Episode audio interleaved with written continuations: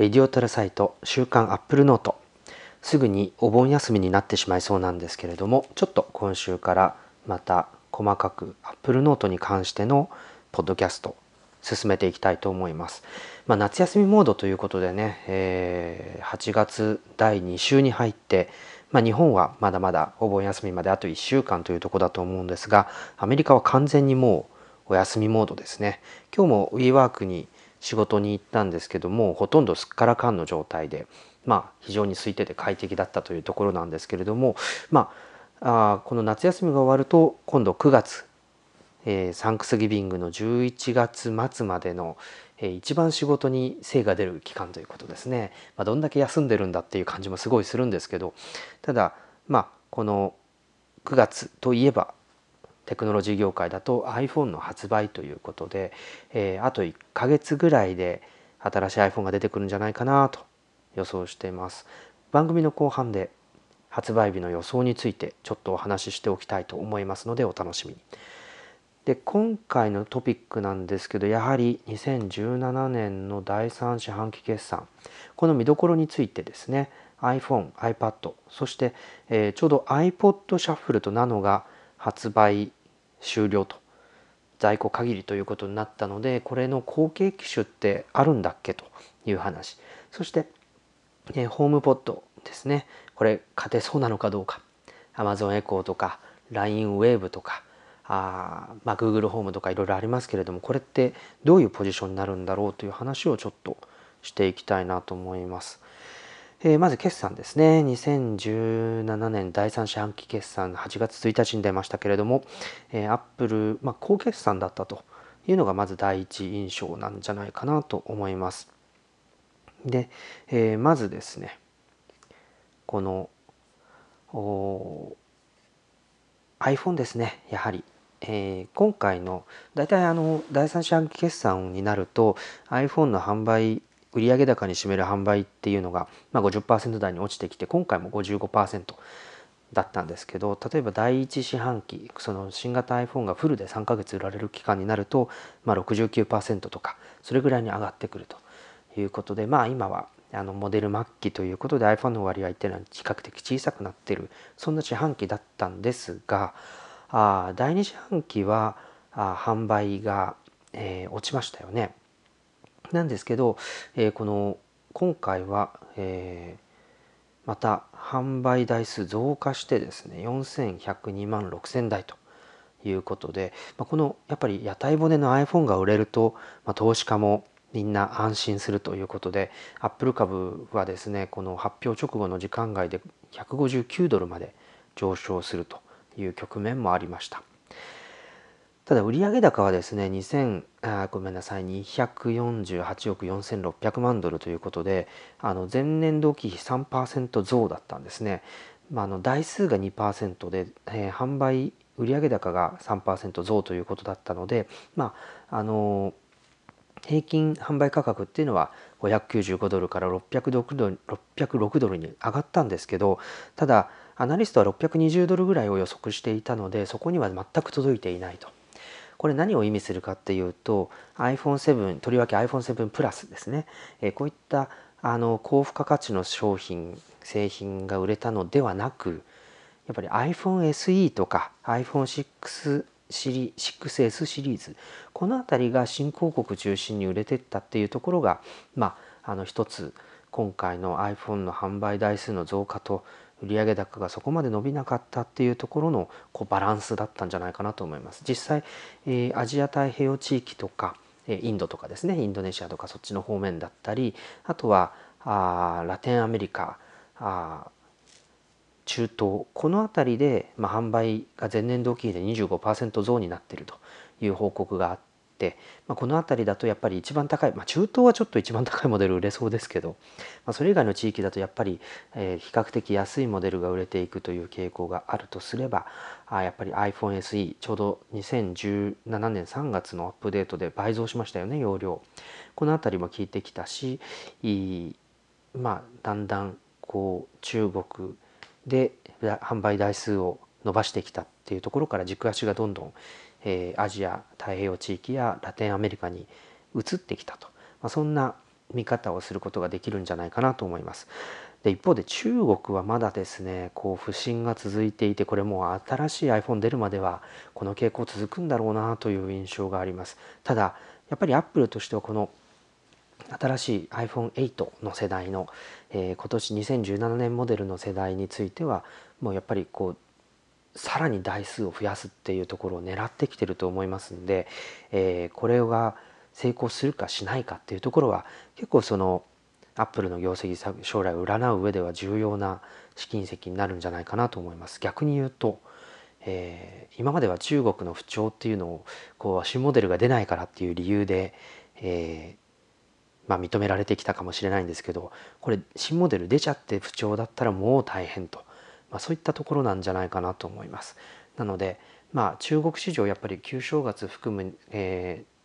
ー、2018年の第2四半期あたりまではあその傾向を見ないといけないかなと思うんですけれども、まあ、そこまで見て、えー、堅調に市場回復できるのかどうかこれがあ一つ注目点だと思います。えー、ともう一つはですね、えー、目玉アッ iPad ですね。iPad の復活劇っていうのがやっぱり今回の第3四半期決算のハイライトだったんじゃないかなと思います。えー、1142万4000台。これはですね前年同期比の15%増と。久々に1000万台を上回って前年同期比からプラスに転じたと、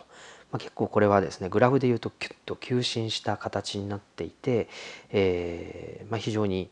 iPad のカテゴリーにとってはあ重要なターニングポイントになり得るんじゃないかと、まあ、そんなあの四半期決算でしたね、まあ、iPad 復活したのかっていう疑問が今度出てくるわけですけれどもあの売上高がですね49億6900万ドルと、えー、前年同期比で2%増だったんですね。これまた販売台数が15%増で、えー、売上高が2%増っていうのこのバランスを見るとですね完全に安いモデルが売れてるということがわかるんじゃないかなと思います。つまりこれも2017年3月に発売した第5世代 iPad9.7 インチで329ドルからという価格をつけたこの iPad があ、まあ、すごく好調だった。裏を返すとそれだけニーズがあったのにアップルが供給できてなかったと、まあ、そういうような印象すらあります実際ですね2017年に入る頃からですねえー、企業や教育機関で iPad Air 2に対する需要というのが非常に伸びていて、えー、例えば、えー、2017年のこの前の2月なんかはですね iPad Air 2はあ最大で10週間の納期と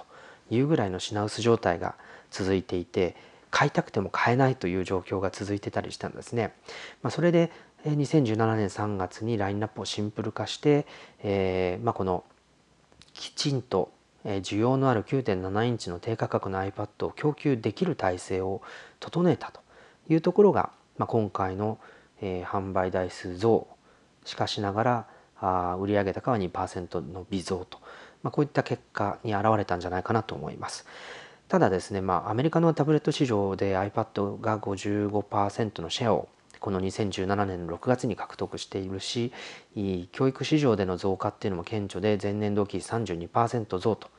やっぱりこの価格を下げたっていう効果が非常に色濃く出ているなという印象ですね。で一方でこの WWDC2017 で発表した10.5インチサイズの iPad Pro あるいは12.9インチの、え刷新された iPad Pro っていうのは、まあ、販売台数に貢献したかと言われるとそうでもないと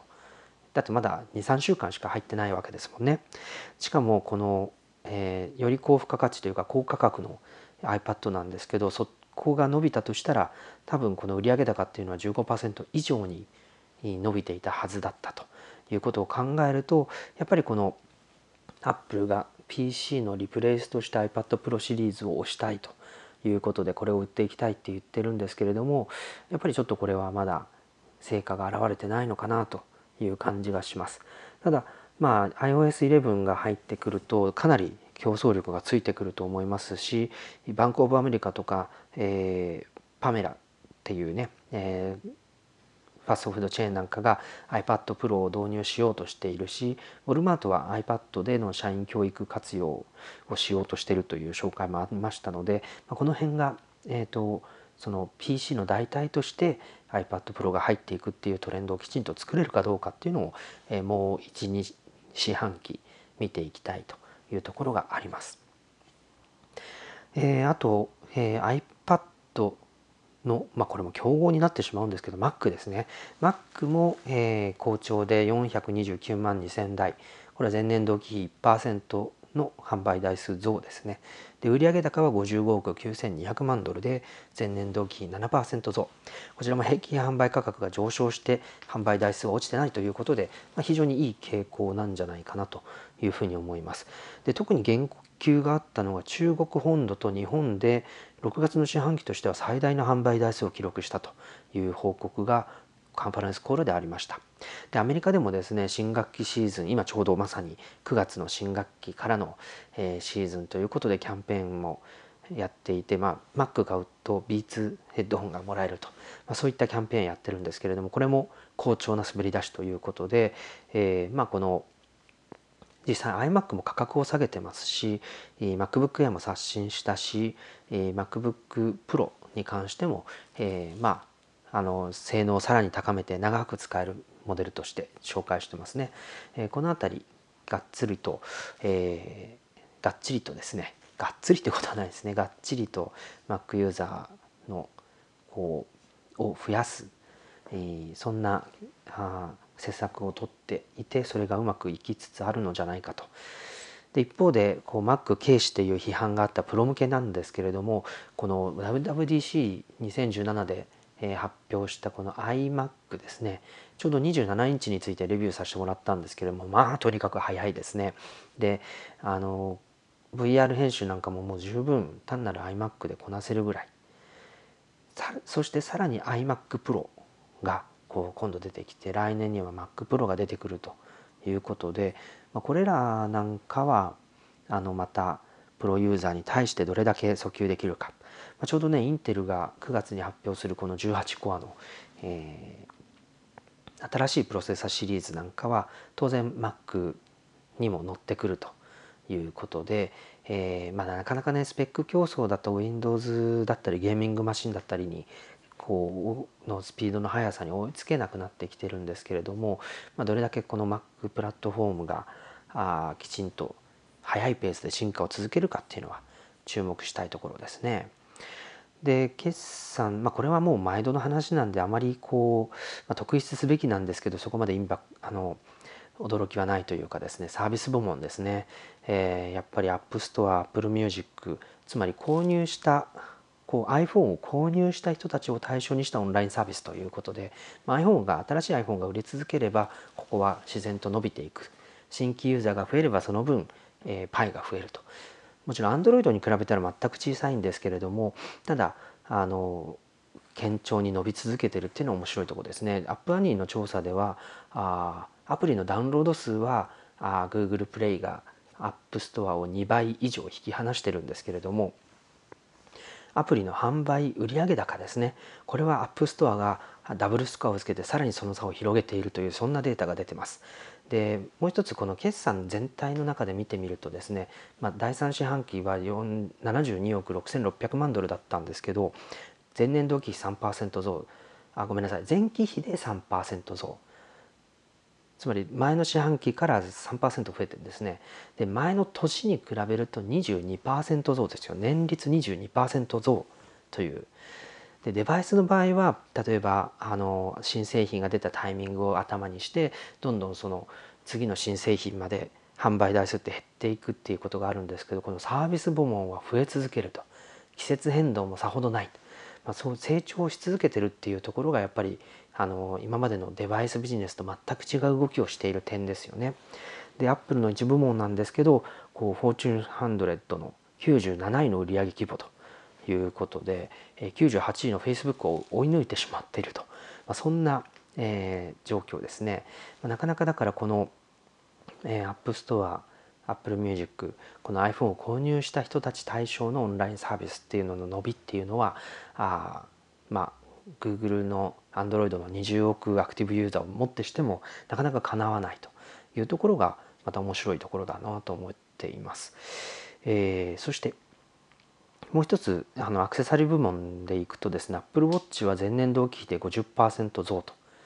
いうことで意外と影が薄いと思いわれつつもあのスマートウォッチカテゴリーの販売台数トップをずっと維持し続けていますね。そして、えー、これもあんまりこう効果がないようにも思うんですけど AirPods に関してもこう生産体制きちんと整えていて、えー、今まで6週間の納期だったのが4週間に短縮したよと、うん、まだ1ヶ月かかるのかという感じでですね。これ需要が高いのかぶどまりが悪いのかどっちか分かんないですよね。それかこうホームポッズも同じようにこう台数揃えられないから最初にに、えー、米国オーストラリアイギリスの3カ国だけで発売するんじゃないかとか。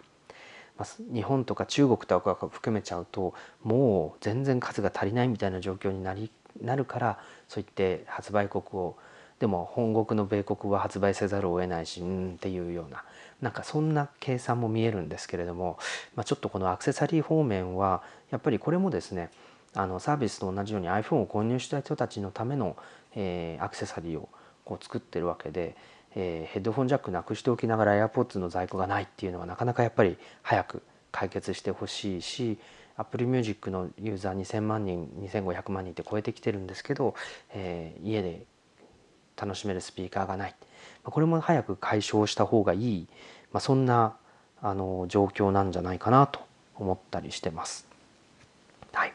ということで、えー、2017年の、えー、第3四半期決算の見どころということですけれどもちょっと駆け足で全体を振り返ってきたんですがあのまあ iPad に関してですねもう一つ。この iPad ってアップルにとってしてみればまああの Mac と iPad を絶対混ぜないっていう話をずっとしてきたと思うんですけどやっぱり Apple としてはあのアプリ開発とかあの結構そのハイエンドのクリエイティブとか、まあ、そういった話は Mac でやってくださいよと。特に今 X コードは Mac でしか動かないんであのこれも iPhone が売れれば売れるほどアプリ開発者が増えるから Mac も売れると、まあ、そういうですね自動オーガニックに増える仕組みの中に入っちゃってるんですけどで iPad はそこに入ってないから伸び悩むっていうのもなんかすごくわかる理由なんですが Apple の心づもりとしてはあのそういったプロフェッショナルであるとかプログラマーであるとかそういった用途でない一般的なコンピューティング。これ全部 iPad に任せちゃおうっていうようなつもりで、えー、この iOS11 と iPad Pro っていうのを作り込んできてるんじゃないかなというふうに、えー、ハンズオンの時に触ってみて思いました、まあ、実際ドックもつきましたしその、まあ、画面分割ありますよね。この画面分割をスペースとしてそれを複数用意して切り替えながらあ楽しめると。これその一つの画面が一つのワークフローだとするとそれを複数のワークフローを同時に、え用意しておいてそれを切り替えながら使えるっていうことであのまあワークフローっていう仕事ですよね。だ仕事を切り替えられるっていうようなことが iPad の中でできちゃうっていうのは結構画期的だなというふうに感じていてであの今度新しく Files っていうファイル管理のアプリも iOS11 に入るんですけどこれってあの実は Dropbox とか OneDrive とか複数のクラウドストレージサービスを使ってる人がにとってもすごく便利なんですよね。で例えばあの僕の場合こう OneDrive がメインなんですけど Dropbox ももちろん使っていてで OneDrive なんかはもう数百ギガのファイルをあの1テラの容量の中に置いてるので全部を Mac に同期してないんですよ。そうすると全部同期してないってことは 同期してないファイルは一回 Web に行かないとあの検索とか閲覧とかできないわけですよね。だから Mac 上にこうコピーしてるものには関してはスポットライトで当たるんですけどそれ以外は検索できないこれがまあ当たり前だったんですだからアーカイブっていうアーカイブは Web で調べるみたいなことだったんですけどこう iPad のファイルズの場合は同期してようがしていまいがまあ同期っていう概念がそもそもないんですけどあの全部複数のクラウドストレージを串刺しで、えー、クラウドの上のものも含めて全部検索できるんですね。これって Mac Mac より Mac のスポットライトより優秀じゃないかと、まあ、そういう部分が出てきたりするんですね。なので、まあ、意外と iOS11 って Mac のサブセットみたいになっちゃったみたいな見方もあるんですけどそうじゃない優秀な部分っていろいろあるんですよ。例えばメッセンジャーだとか Twitter だとかあまあそういったアプリ全部それぞれにアプリがあるんですねだからサファリは情報を見るあるいは記事を読むっていう用途に特化できるんですよ Facebook メッセンジャーとかそういうのって Mac の上だとサファリとか Web ブラウザ Chrome で読んでたと思うんですけど Web ブラウザはもうそういった Web 閲覧に特化できると。でミディアムだってそうだし Facebook メッセンジャーだってそうだしそういったアプリがあるものに関してはアプリでやればいいということになるのでそのブラウザの役割っていうのは明確になるしパソコンの中でブラウザで多分いっぱい立ち上げてるとやっぱ重くなってくるんですけどアプリそれぞれ専用のアプリがあるからあの Safari が重たくなったりすることもないしあのよりその画面分割で組み合わせることで、えーとまあ、ワークフローをアプリそのメッセンジングとかそういったミディアムみたいな編集アプリもワークフローを組めると、まあ、こういった部分も Mac よりも優秀なんじゃないかなと思うところです。そういった形でどんどん、えー、普段の日常のコンピューティングが、まあ、iPad に移っていくっていう状態を作り出していくんですけどやっぱりあとはイメージの問題ですよね。やっぱりタブレットってパソコンの二の次なんじゃないかっていう印象がなかなか抜けないのでこれはもう使って納得してアイディアを変えてもらう人を増やさなきゃいけないっていうような、まあ、そんなあの話になってくるんじゃないかなというふうに思います。えー、そしてですねホームポット iPod この辺の話に移っていきたいと思うんですけれどもあの持ち物としてですね、まあ、iPod ってやっぱりすごく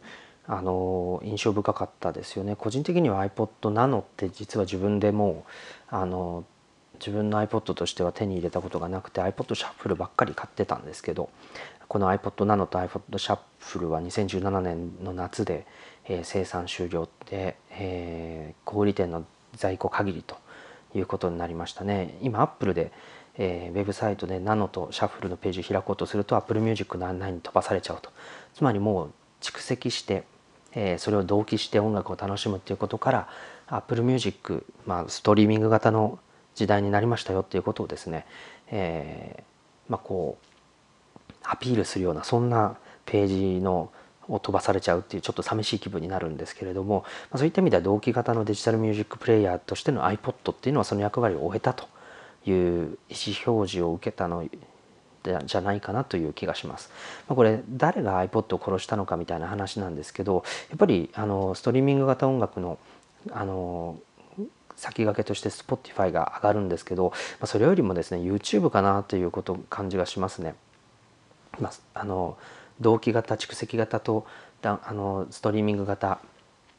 この対比もある一方で YouTube と iTunes ストアとか CD って無料なのか有料なのかっていう軸も立てることができるんですよね。で結果的にはあの無料でストリーミングっていう YouTube があ有料で同期型蓄積型っていう iPod、iTunes に勝った結果 Apple もストリーミングが有料だけどストリーミングっていうカテゴリーを作って iPod の終焉になった、まあ、そんな流れなんじゃないかなと思いますでもですねやっぱり CD を読み込んでプレイリストを作って iPod に同期して持ち出すっていうこのあの何て言うかですね、えー、な音楽を聴くための準備とか所作みたいなものっていうのはなんかやっぱり音楽を聴くことに対してすごくメリハリがあってすごくいい経験だったなユーザー体験だったななんて、えー、振り返ることができますね。今だって例えば2011年ごめんなさい2001年頃のカフェ・デル・マーっていうねあのリゾートラウンジ系のコンピレーション良かったなと思い出せばハッピルミュージックに収録されてたりあるいは自分の iTunes ライブラリに入ってればそれが同期されてて、えー、iPhone で出先でもですねその2001年のアルバムを引っ張り出せるんですよね。でも昔はあ iPod に同期してないとそれを聞くことができないからあ聞きたいなと思ってパソコンから iPod に転送しといてそれで出先で楽しむっていうことをしなきゃいけなかった。もちろん便利なのは今のこのクラウド型あるいはストリーミング型の音楽サービスなんですけれどもただなんかこのあのちょっと夢すぎるというかですね何でも聞いていいですよってやっぱりちょっと夢すぎて逆にこうあの限られた容量の中からあるいは限られたコストの中から音楽を慎重に選んで、えー、それで、えー、楽しむっていう、まあ、なんかそういう体験って完全に失われちゃったなというふうに思います。でもあの Apple Music もですねその辺り気にしたし始めてるのかなと思っていて最近やっぱりその New Music Mix とか My Favorites Mix とかあと夏場になってきて Chill Mix っていうのが自動的に追加されてあの Chill Mix いいですね。なんかそのラウンジ系とかゆったりとこう chill out できるような音楽を自分の好みの中から選んでくれてるので、まあ、なんかすごくあの自分にとっては馴染みがあるんだけどあそういう選曲になるのかという発見があるというかですね。なんかそういったあの 4U のコーナーが進化してくれていてすごく楽しいなと思う一方でですねこう New Music Mix に若干の違和感があるんですね。なんか僕の New Music Mix に鉄トモさんの20周年でなんでだろうっていう新曲が選ばれていたりですね本当になんでだろうって感じですねあるいはあの当日制限ダイエットやってみたっていう曲があの新譜からあのニューミュージックミックスに入ってるんですね。いやいやそもそもそんな曲名の楽曲があるんだっていう発見はあったんですけどただなんか僕の食生活見抜かれてんのかなみたいなそんなちょっと若干の怖さもありました。まあ、でもあのそういった形でこう新しい発見今まではやっぱりレコード屋さんに行ってジャケ買いみたいな形でこうなんとなくインスピレーションとかがありそうな感じで曲選んでたんですけどなんかこう自由になって何でもどうぞって言われる中で、えー、何らかの単位というかあ所作というかなんかそういったものが必要になってくるそれを作ってみようっていうのが今の Apple Music のチャレンジなのかななんて思ったりしてます。まあでも何ていうかあれですよね音楽の所作音楽を聴く所作って結局アナログプレーヤーであれば針を落とすだし CD であればこう CD をセットするだし、まあ、カセットテープだったらこうねテープをくるくる巻くのかもしれないですけど、まあ、そういうようなあの所作があって編集っていうのがあって、まあ、そういうのが脈々とあった中で全くそういうものから解放された必要のない時人はどうやって音楽に出会うのか、まあ、これはまだまだテーマとしてあるんじゃないかなと思いますね。なんかいまいちソーシャルで流れてくる曲を聴くって感じにもなってないですもんねだって誰が Apple Music の有料会員だか分かんないしね Spotify のプレイリスト共有もいいんだけれどもうーんっていう感じですね。でなんか一応次の iOS11 ではあこう Apple Music の履歴をシェアするっていう機能が出てくるんですけどこれもなんかねどうなんでしょうね。こう意外な曲をいつもルーティンで聴いてて、えー、それを人に知られたくないっていうこともあるかもしれないし、まあ、なんかあのまだまだこういろいろなチャレンジが続くのかなと思ったりしてます。で、まあ、iPad の iPod Nano とシャッフルなくなったんですけどこの後継デバイスみたいなものってあるのかなみたいな、まあ、そんな話ですね。で、まあ、後継デバイスっていうとアップルウォッチなんじゃないかというのが、えー、個人的な見立てです。見立てというか、まあ、実際そうだなと思ってることなんですけどアップルウォッチってあの実は 8GB のこう記憶量容量を持っていてここに音楽を同期できるんですよ。なので iPod はなくなって iPhone はストリーミング型のミュージックプレイヤーになったんですけど Apple Watch はまだ同期型のミュージックプレイヤーとしての役割っていうのが残ってるんですね。であの iPod Nano があのなんかちょうど正方形のタッチスクリーンになった時18種類もこう時計の文字盤を収録したんですけどこれに時計のバンドつけたらねまさに腕時計として使えるミュージックプレーヤーだったわけでこれがなんか Apple Watch の原型みたいなそんなイメージすらありますね。ということで Apple Watch っていうのはこう iPod Nano の後継機種みたいな、まあ、そんな印象を個人的には持ってます。ただ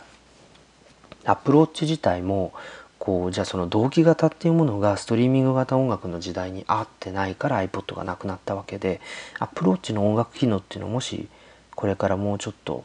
こう発展させるとしたらこれじゃダメなんですよ同期型じゃダメ。ってことはやっぱりクラウドなりストリーミングサービスから直接音楽をダウンロードせずにストリームできる。そういった仕組みが必要になるわけでということは Apple Watch にはやっぱり w i f i だけではなくてこうセルラー通信 LTE 通信ができるようにならないといけないと。いうことなんですよね。でこの LTE 通信に対応するスマートウォッチっていうのは実は Android Wear、え、の2.0ですね。2016年に Google が5月の GoogleIO で公開したあウェアラブル OS ですけどこれでもうサポートしてるんですよ。ただハードウェアとしてのあの Android ウェアっていうのがなかなかまだこうアプローチほどの存在感がないっていうことで、えー、話題になってないんですけど実はもう Android の世界ではあの Google プレイミュージックからあスマホなしで直接、えー、音楽をストリームしながらジョギングをすると。いう体験はできるんですね。でなんかこっそりあの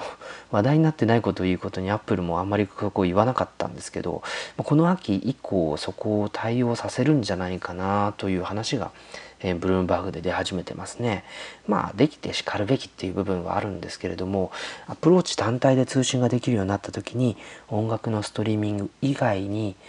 何をアプリで通信を使うかこれっていうのもまたいろんな考え方があるんじゃないかなと思います。ただアプローチに関してはあのもちろん音楽の部分っていうのはそのストリーミング時代に対応できてない不十分さがあって、まあ、それはハードウェアの更新でなんとかしないといけない部分なんですけどこうどうしてもやっぱり通知を手首で受け取れる以上のことっていうのがまだまだこう体験として広まってないと思うんですね。なのでまあまだまもちろんねこうアップルとしては WatchOS4 で機械学習を入れますとか Core Bluetooth とか Core NFC NFC のね、えー、こうリーダーライの部分も公開されるので、えー、そういったものを活用したアイディアっていうのは出てくるんですけどエクササイズ方面ばっかりこう増えていってそれ以外の用途っていうものがなかなかまだまだこう出てきてないとここもやっぱりですねこれから掘りがいのある場所なんじゃないかなというふうに思います。ということで、まあ、iPod の後継機種 Apple Watch なんですけど Apple Watch としてもストリーミング時代にどう対応するかということで、えー、シリーズ3になるんですかね、えー、これのこうリリースっていうものが iPhone と一緒に行われるのかどうかというところが、まあ、ちょっと気になるところですね。でもう一つこうトピックとしてホームポッドの話ですね、まあ、ホームポッドおそらく今あのハードウェアとしては存在していてアップルの社員の方々がテストしてるんじゃないかと思うんですけどそのテスト中のホームポッド向けのこうファームウェアアップデートが来て、まあ、そこの中にいろんなヒントが隠されていたっていう話がちょっと話題になってますね。でその中には iPhone のあの、えー、生体認証の部分があ指紋じゃなくて顔っていうヒントも隠されていたりとかあるいはその、えー、iPhone のディスアイスボーンを示すアイコンですね。これもなんかその噂にあるようにこうセンサーとかスピーカーの部分に切り欠きのある、えー、全面ディスプレイのイラストが入っていたりと、まあ、そういったものがあったんですけど、まあ、ホームポット自体で今あのスマートフォームでおそらくアップルが問題化した時に優位性を示せるんじゃないかっていう部分がやっぱりセキュリティとプライバシーですね。最近そのソフトバンクも投資した iRobot があの家の中こうルンバが自動的に掃除しますよね。でそのデータっていうものを売るんじゃないかっていうことで、えー、ちょっとあの問題になりました。もちろん iRobot 側はそんなものは売らないと。否定してるんですけれども IoT の企業で何らかのパターンとか学習を進めていく時にただ自社用に学習を進めるだけでもですねユーザーの家で何が起きたかっていうデータをが必要になりますし、えそれをこう一回一箇所に集めて、え分析すると。でもあまり匿名化しすぎるとその特定の部屋のための学習っていうものにならないのでこれは難しいとこですよね。なのでアップルはそれを絶対やらない。そういう前提で、えー、ユーザーのプライバシーのポリシーを持ってるということなので、えー、機械学習だとしてもこうオンデマンドで端末の中のデータを端末の中で処理して使うというようなあポリシーでやるということなのでまそういった意味ではホームポットに関してもそのユーザーの行動とかその家の学習データみたいなものっていうのを、えー、一箇所に集めたり共有したりしないという部分が、まあ、あの Amazon だとか、えーえー、Google ホームですね。こういったところに対してプライバシー面の優位性になるしそれは結果的にセキュリティ面での優位性になるんじゃないかというようなあ部分があります。でもこのホームポットの可能性ってもうちょっと別の角度で考えてみるとこうだと思うんですね。あの例えば AirPods まあ納期が短縮されたという AirPods とホームポッズってどっちが、えー、市場性があるのか。でホームポットの方は、まあ、ストリーミング時代に対応する、えー、スマートスピーカー。スマートスピーカーっていうかホームスピーカーっていう位置づけなんですね。で Apple, Apple Music に対応しているホームスピーカーってソノスしかないんですよ。ソノスっていうのは、まあ、アメリカのあのスピまあ、w i f i を内蔵して、えー、Spotify とか Apple Music とかいろんなサービスにコネクトできる、まあ、そんなスピーカーなんですけれどもソノスは Apple Music を、えー、ソノス単体だけで、えー、もちろんアプリでコントロールする必要あるんですけど、えー、ソノスのアプリから指令すれば勝手にずっと再生しててくれるそういったホームポットの一歩手前の体験というのはできるんですね。だけど Bluetooth スピーカーの場合は確かにワイヤレス再生するんですけど iPhone の再生機能を使って音楽を飛ばしてるので iPhone に何か着信があったり、えー、例えば YouTube のビデオ見始めちゃったりすると音楽は止まるんですよ。部屋の音楽が止まる。これがやっぱり今までの Bluetooth ベースのワイヤレススピーカーのダメだったところだと思うんですね。でホームポットは、えー、ツマツスピーカーというよりはどっちかというとそのホームスピーカーとしてもし iPhone に着信があっても部屋の音楽が止まらないようにする。たったこれだけの話なんですけどでもそれができるスピーカーってまだまだ数が少ないと。で2000今、まあ、500万人以上いるんですかね、えー、それぐらいいる Apple Music ユーザーに対してワイヤレスヘッドホン AirPods のワイヤレスヘッドホンはいくらでも今までありましたと、えー、そして、えー、ノイズキャンセルが使えたりとか、まあ、いろんな機能性のあるあのヘッドフォンってたくさんあるだけどあのホームスピーカーはソノスしかないんですよ、まあ、そういった意味で単価ももちろん2倍以上で高いし、えー、ホームポッツの方が実は AirPods よりもこう収益性高くなっていく可能性っていうのはあるのかなというふうには思っています。まあ、そういった意味でもちろんその Amazon エコーとか Google ホームとか LINE ウェーブとかっていうものと比較することはできるんですけどちょっと違う土俵で勝負しようとしてるような感じを受けますね。はい、ということで、えー、今週のトピック2017年の第3四半期決算と、えーまあ、iPhone、iPod そして iPad iPod ナノシャッフルがなくなっちゃうんですけどその後継機種って Apple Watch なんじゃないかそしてオーディオあのオーディオ系のつながりの話で、まあ、ホームポットの市場性みたいな部分についてちょっと、えー、触れてみました。さてさてさて、えー、そろそろ次の話にしないきたいと思うんですけどちょうどですね、えー、iPhone もうあと1ヶ月ぐらい。これで新型 iPhone がどんなものになるのかっていうのが分かる、えー、Apple がスペシャルイベントを開くと思うんですけどこの日程についてちょっと、えー、予想してみたいなと思います。予想って言ってもねそんなにこう幅広い予想ではないと思います。ちなみに去年は、えー、9月の7日に iPhone7 を出すと。まあ語呂合わせ的にバッチリでしたね、えー、そういったあの、まあ、ちょっと語呂も考えるとすると9月の8日っていうのね、えー、iPhone8 が出るんなら8日。だしあの10周年記念の iPhone ということで、えー、やるなら9月10日なんですけど9月10日って日曜日なんでちょっとこの日にイベントをやるのはないなと。でもう一個あの今度はこ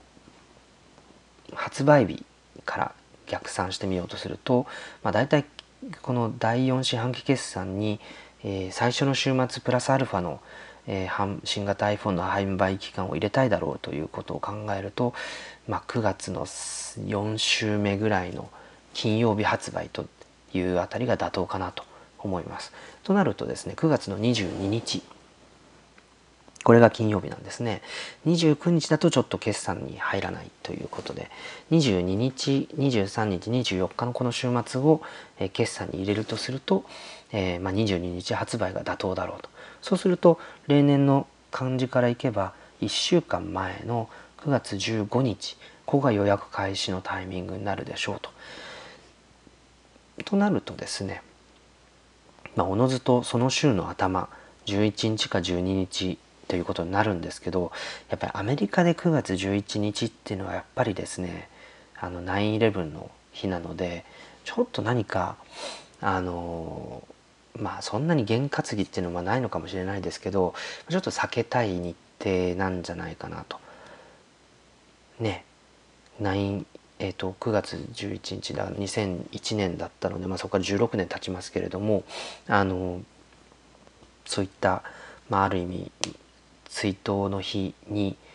新型 iPhone が出ました万歳ってやりたいかって言われるとやっぱりやりたくないですよね。ってなると、まあ、9月の12日っていう日程があ妥当なラインなのかなと思います。9月12日、まあ、11か12ですけどどっちかというと12だと思うんですが12日発表の15日予約開始の10、えー、22日発売と、まあ、こんなラインでいくんじゃないかなと思います。ただこの日に全部の iPhone が出るかってあの発売になるかって言われるとちょっと分かんないですね。というのはあのよくあの iPhone8 エディションって言われている有機 EL パネルを使ったあ全く異なる iPhone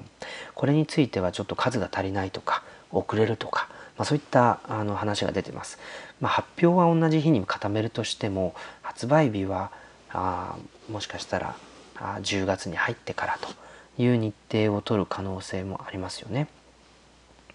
なので、えー、まああのそれ以外の2機種っていうのが22日にはきちんと発売されて、えー、限られた数だけど、えー、もしかしたら有機 EL モデルもその日に手に入れられる人がいるかもしれない。あるいはホームポッドみたいにアメリカ限定とかアメリカイギリス中国限定とか、まあ、そういった切り方をするかもしれない、まあ、ちょっとどういうパターンで出てくるのかわからないんですけれども、えー、この日に、まあ、22日には何らかの iPhone8 が発売されるんじゃないかというふうに思いますし9月11日か12日あたりが発表の日スペシャルイベントの開催日になるんじゃないかなというふうに思いますちなみにまだ今の段階ではえっと、アメリカのメディアやプレスもこう招待状を受け取ったとかこの日に呼ばれたとかそういった話は出てないので完全に予想っていうことなんですけれども、まあ、どうなるでしょうか。でまあできればあ HomePod に関するなんかより詳細な情報が出てきたりあと、えー、 Apple Watch シリーズ3で LTE 対応のシリーズ3みたいなものが披露されたりあとは、えー、4K とか HDR に対応したより高画質に対応する Apple TV の発表と、まあ、それで Amazon の、えー、Amazon ビデオのサポートみたいなところがあ発表会の内容になってくるのかなというふうに思います。まあ、これだけ盛り込めば2時間あっという間に過ぎてしまうんじゃないかなと思いますので、えー、もちろんまだまだいろんな他のあの商品に関しても期待はしてるんですけれどもまあこんなところかなという感じがします。でどこでやるかなんですけどどうなんでしょうね去年はあのサンフランシスコのビル・グラハム、えー、シビック・オーディトリアムというサンフランシスコ市内の、えー、会場だったんですがそろそろアップルパーク使えるんじゃないかなとスティーブ・ジョブズシアターで、えー、発表会、まあ、自社施設での発表会っていう形になってくれると面白いんですけどね。どうでしょうか。また分かり次第、えー、アップルノートのブログなりポッドキャストでお伝えしたいと思います。さて、えー、ということでですねあともう一個話題としてはあのまあ、デュエットっていうアプリを入れたよっていう改めて iPad に入れてみたよという話なんですけれども Duet っていうアプリは Mac の、えー、Mac と iPad を USB とライトニングのケーブルで接続すると、え Mac の拡張ディスプレイとして iPad が使えると。で WeWork 見てると結構12.9インチの iPad Pro を使って、えー、Mac なり Windows とのデュアルディスプレイをやってるっていう人って意外といるんですよ。ねあのまああのフリースペースで作業する時にまあ、手持ちのデバイスを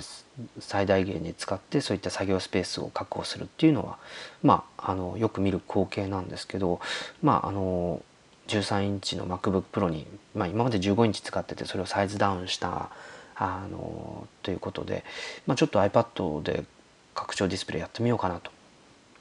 いうふうに試してみました、まあ、非常に反応もいいし画質もレティナディスプレイに対応してるんでいいんですけどいいんですけど逆に Mac と iPad2 枚並べた時に Mac の拡張ディスプレイとして何を表示しようかって結構悩んだんですよね。